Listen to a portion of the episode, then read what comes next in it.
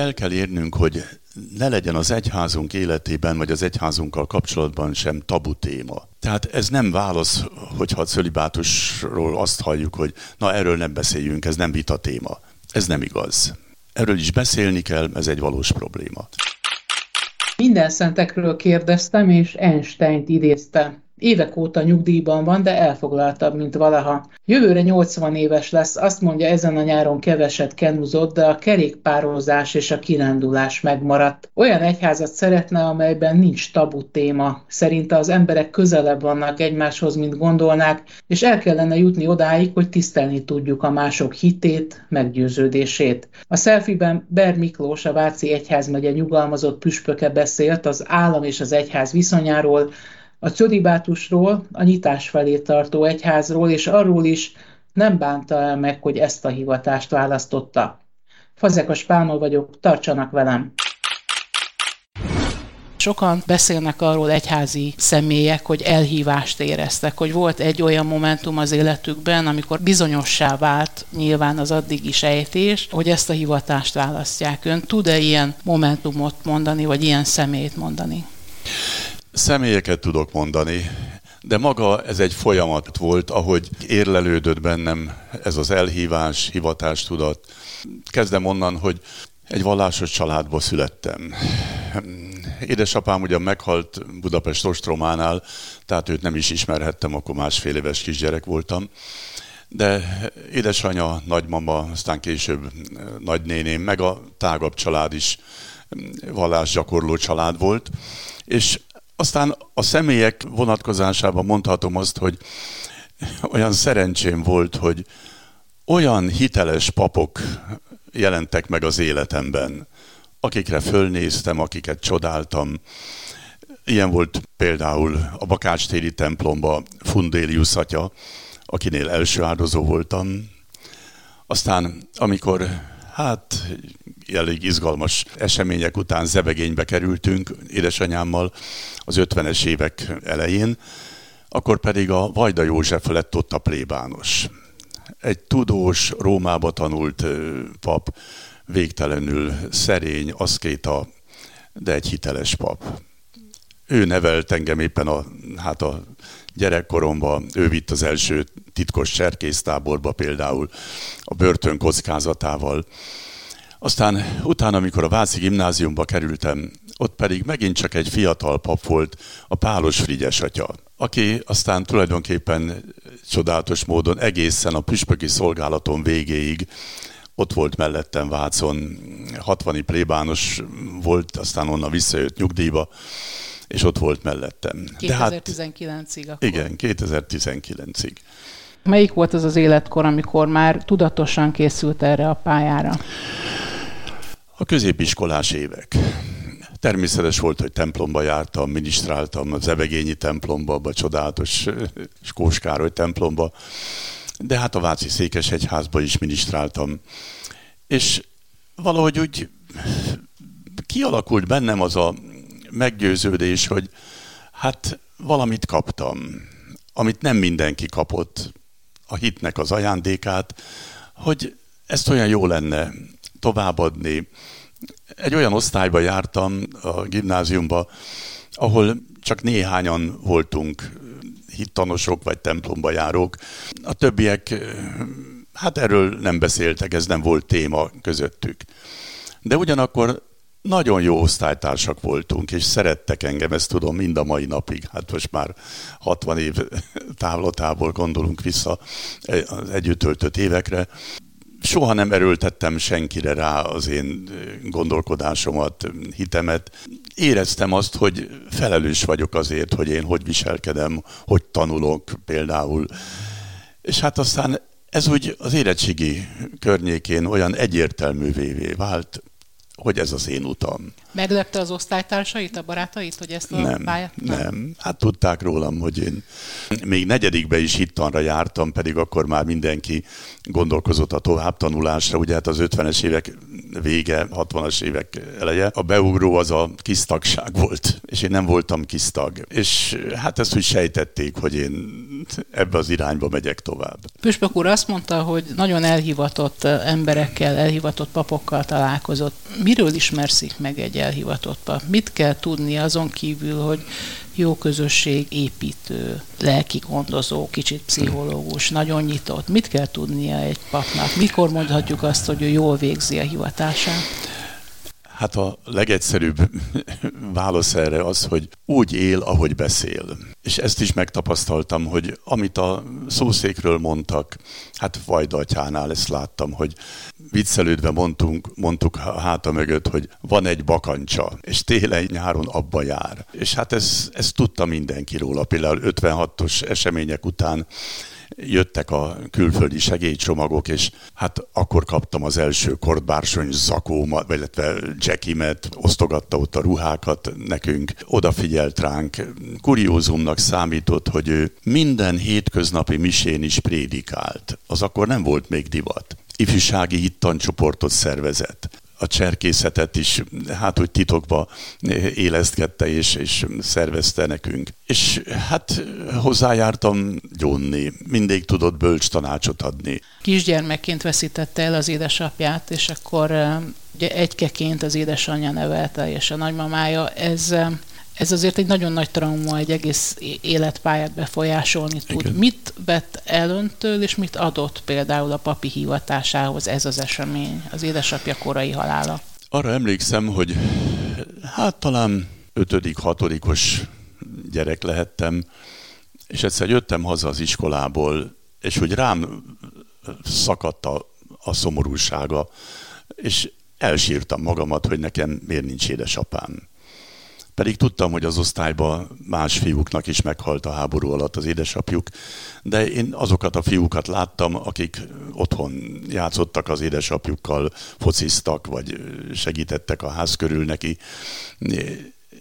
Pedig volt egy drága keresztapám, aki miután hazajött a hadifogságból a saját családja mellett velem is nagyon nagy szívvel törődött, de mégiscsak egy, egy fájdalom volt. Egy másik élményemet is mesélem, hogy az unoka testvéreimmel mi nagyon szeretjük egymást, és hát az természetes volt, hogy ők Pesten laktak, de a nyarat mindig együtt töltöttük, Zebegénybe, hát a nagymamánál. És amikor augusztus végén elbúcsúztak, felszálltak a vonatra, integettem a vonat után, és anyámmal, nagymamával mi ott maradtunk, és üres volt a ház.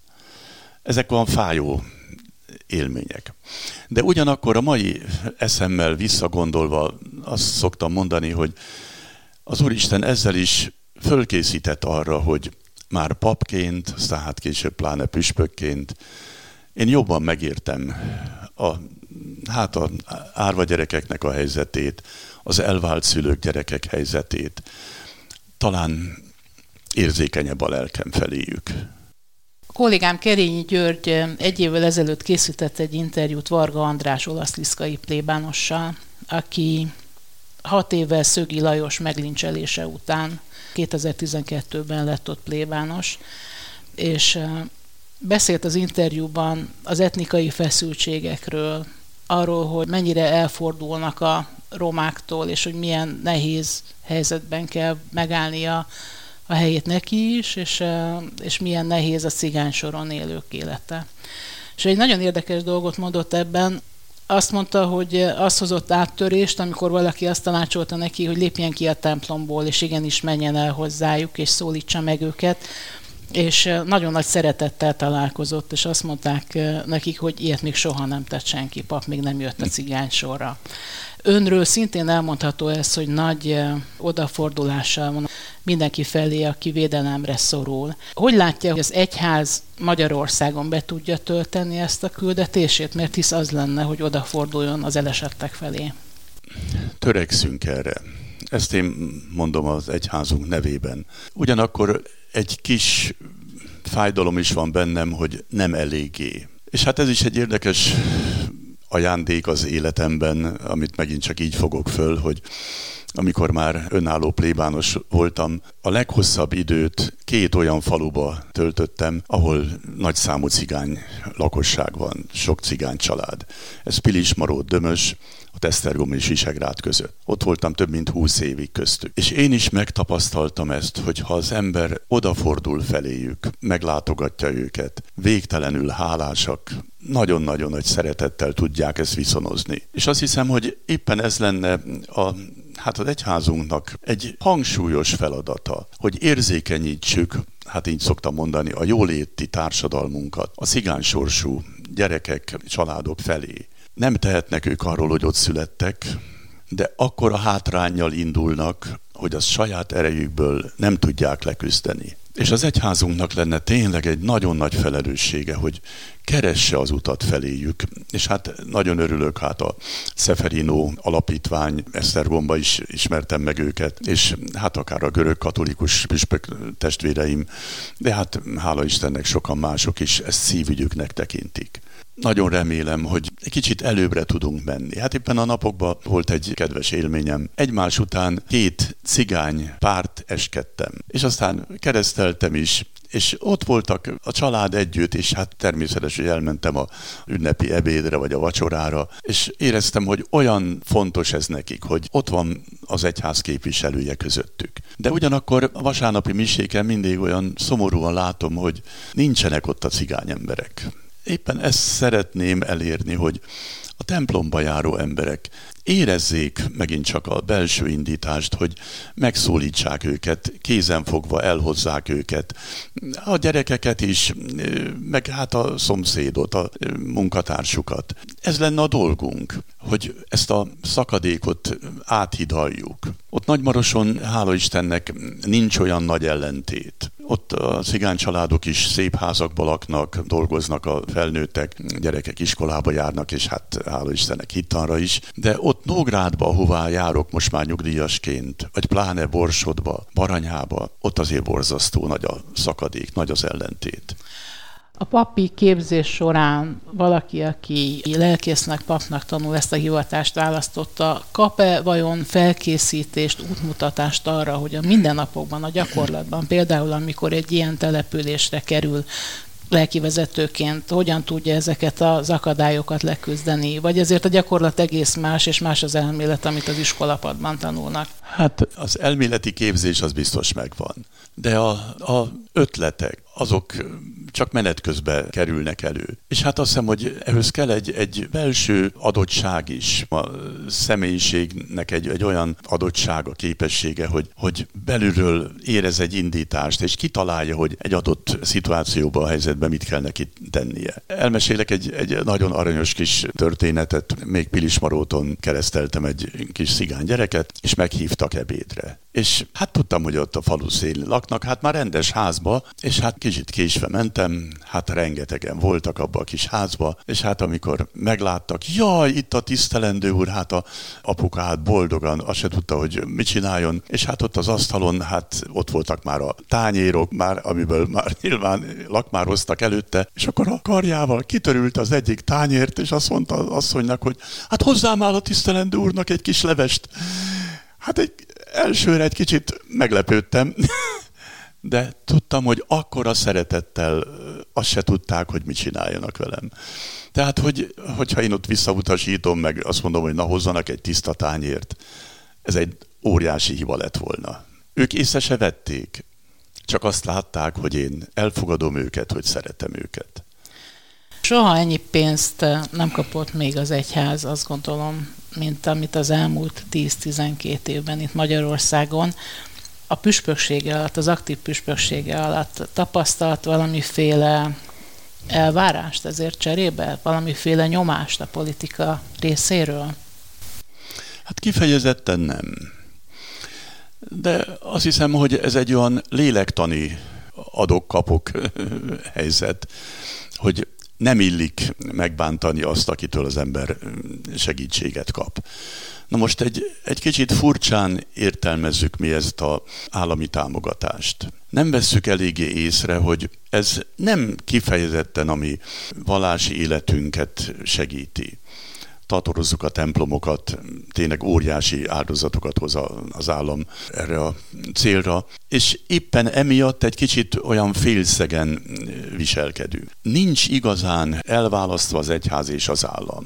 Tehát azt hiszem, hogy, hogy ezt valahogy tisztázni kéne. Hát egy kedves barátom sokszor szokta ezt mondani, hogy olyan jó lenne, ha mi egyháziak kérnénk az egyház finanszírozásnak a végleges tisztázását, rendezését. Hogy véletlenül se legyen ilyen gyanú, hogy, hogy ez, ez, ez a támogatás, ez elvárással párosul. Mert sajnos most már 30 évvel a rendszerváltás után vagyunk, de ez még mindig nincs tisztázva. És a közvéleményt ugye ismerve hallom, tényleg az emberek azt gondolják, hogy ó, hát az egyház mennyi pénzt kap az államtól, iskolák kapcsán is, ugye. És itt van az a ki nem mondott gyanú, hogy ezért az állam lojalitást vár az egyháztól. Azért is kérdeztem ezt egyébként, mert éppen ön idézte egy interjúban Ferenc pápát azt a mondását, hogy a hatalom nem használhatja eszközként a vallást, és fordítva a vallás sem támaszkodhat Igen. Ugye, a hatalom segítségére. Rengeteg finanszírozást kapnak valóban, akkor az anyagi háttér megvan, de hagyd kérdezzem meg, hogy vajon az emberi erőforrás megvan-e? Tehát van-e elegendő lelkész? Vonzó -e ez a pálya? Igen, visszatérve erre a mondatra, ezt Kazasztánban mondta most szeptemberben Ferenc pápa. Elvileg ezt minnyáján tudjuk és valljuk is, hogy a egyház és az állam szétválasztása ez egy, ez egy alapvető követelmény minden történelmi korba és hát ennek a buktatóit is ismerjük. Éppen ezért mondtam az előbb, hogy a épületeink tatarozásához, intézményeink föntartásához nagyon sok támogatást kapunk. És biztos, hogy az állam feltételezi, hogy a többit mi hozzáadjuk. Csak sajnos nem tudunk mit hozzáadni igazán. Mert a személyi, csúnyán mondom, személyi állományunk az nagyon gyönge. Tehát nagyon kevés papunk van. A papi utánpótlás évek, már mondhatnám azt, hogy évtizedek óta egy egyre súlyosabb probléma. És megint Ferenc pápára utalok, aki nagyon sokszor biztat bennünket és bátorít, hogy keressünk új utakat az egyházunk életében. És hát például az úgynevezett szinodalitás fogalom, amit ő most nagyon sokszor mond. Ez azt jelenti, hogy mindenkinek legyen véleménye az egyházunk szolgálatáról, küldetéséről, az Úristennel és a társadalommal való kapcsolatunkról. Tehát, hogy ne szakadjon el a papság és a, és a híveknek a, a világa. Vannak szép kezdeményezések, és, és ezt én nagyon fontosnak tartom, hogy egyházon belül is egyre több fórumot teremtsünk, ahol meghallgatjuk egymást, és tényleg őszintén elmondjuk a véleményünket. Éppen abból a szempontból mondom ezt, hogy mindenki érezze a felelősségét. Hát az előbbi példa, hogy ő szólítsa meg a, a cigány családot a szomszédjába, és beszélgessen el velük, szálljon rá időt, hogy eloszlasson téveszméket vagy előítéleteket bennük is kölcsönösen. Tehát nagyon szakkifejezéssel azt mondom, hogy mindenki érezzen apostoli küldetést. A november elején lesz Budapesten egy dokumentumfilmfesztivál. Bemutatnak majd egy filmet, ami egy vidéki település római katolikus plébánosáról szól, akit nagyon szeretnek, nagyon megbecsült tagja a közösségnek, ugyanakkor élettársi kapcsolatban él, és van három kisgyermeke, és tulajdonképpen a film azt mutatja meg, hogy hogyan vívódik ő a hivatása és a, és a magánélete között. Ez állandó vita téma a cölibátus, ugye a papi cölibátus, és ön is nyilatkozott már arról, hogy eh, talán, hogyha az idősebb 50-es, 60-as eh, férfiakat beengednék ebbe a hivatásba, családos férfiakat, ha a közösségük is elfogadja, ez a személyi probléma is talán egy picit eh, enyhülne, orvosolható lenne. De ez is az egyház megújulásával van összefüggésben. Vajon, vajon nagyon idealisztikus kép ezt? Tehát tudna nyitni az egyház erre? Miért ragaszkodik ennyire mereven ezekhez a struktúrákhoz? Nyilván ez egyfajta biztonságot is ad, gondolom. Igen. Tehát ebbe az irányba megyünk. Az egyik, amit szeretek hangoztatni, hogy el kell érnünk, hogy ne legyen az egyházunk életében, vagy az egyházunkkal kapcsolatban sem tabu téma. Tehát ez nem válasz, hogyha a cölibátusról azt halljuk, hogy na erről nem beszéljünk, ez nem vita téma. Ez nem igaz. erről is beszélni kell, ez egy valós probléma. A másik, hogy ebbe az irányba megyünk, hát és a saját püspöki szolgálatomra utalnék, 16 évig voltam a Váci Egyházmegye vezetője, és éppen az kezdetén Bosák püspök úrkól kaptam egy ötletet, aki akkor volt a debreceni püspök, hogy asszisztenseket, megint nem tudom a jó szót, mi hát akolitusnak nevezzük ezeket a férfiakat, akiket fölkészítünk liturgikus szolgálatra, de, de lelkipásztori szolgálatra is. És akkor elkezdtük, hát ez most már kb. 20 éve volt, és elkezdtük ezt a képzést. És most már Vászi Egyházmegyének több mint 300 a felavatott akolitusa van. Ez azt jelenti, hogy segítkeznek a Szentmise liturgiájába, áldoztatnak, betegeket látogatnak, de, de önállóan vezetnek liturgiát is pap hiányába. Miközben családos emberek. Miközben beszélni. családos emberek, és hát a kiválasztásnál azért ez természetes feltétel, hogy hiteles ember legyen, a saját munkájába, szakmájába, hivatásába elismert ember, tényleg gyakorolja a hitét, hát a teológiai ismeretei természetes, hogy feltételek, és lassan-lassan tulajdonképpen itt vannak már készen arra, hogy nagyobb feladatot is kapjanak. A Váci Egyházmegye az egy fecske, amelyik nem csinál nyarat, vagy pedig azért ez országosan elterjedt? Most már ez, ez országosan. Ez a gyakorlat, ez már egyre inkább megy, és hozzá kapcsolom még a diákonus szolgálatot is. Hát az is egy ilyen köztes megoldás, mert hát az egyházunk életébe, de hát azt a protestáns füleknek is ez ismerős, a diakonissa, a diákonus, aki a szociális szolgálatba segít. Ők is családos emberek, és őket szerpappá szenteljük. Ez mit jelent? Ez azt jelenti, hogy tehát minket is, még nőtlen papokat is először fölszenteltek di- diákonussá, és utána egy pár hónap vagy év múlva szenteltek pappá. Most őket csak úgynevezett állandó diákonusi szolgálatra szenteljük, ugyanolyan szertartás keretébe, de hát a családos hátterükkel. Na most itt van egy, egy ilyen kis hát ellenmondás, hogy elvileg az ő dolguk lenne a vezetés, az egyházközségnek a szociális ügyeinek a felügyelete, ugyanakkor pedig ilyen plébános pótlékként használjuk őket, mert hát ők már majdnem papok, hát azért valahogy betöltik az egyházközség vezetői szolgálatát, de ezt mindjárt érezzük, hogy ez csak egy ilyen killódás. Viszont ebből én azt szűröm le magamnak, hogy jó úton járunk. Hogy előbb-utóbb, hát ezt óvatosan mondom, hogy talán még én is megérem, hogy egyszer csak rácsodálkozunk, hogy itt vannak. Miért nem szenteljük őket pappá? Hogy teljes lelkipásztori szolgálatot végezhessenek.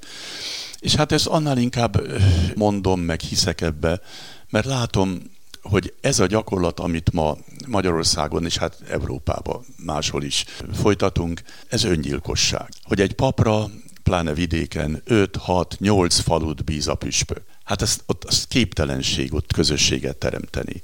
És éppen ugye előbb szó volt a közösségteremtés karizmájáról.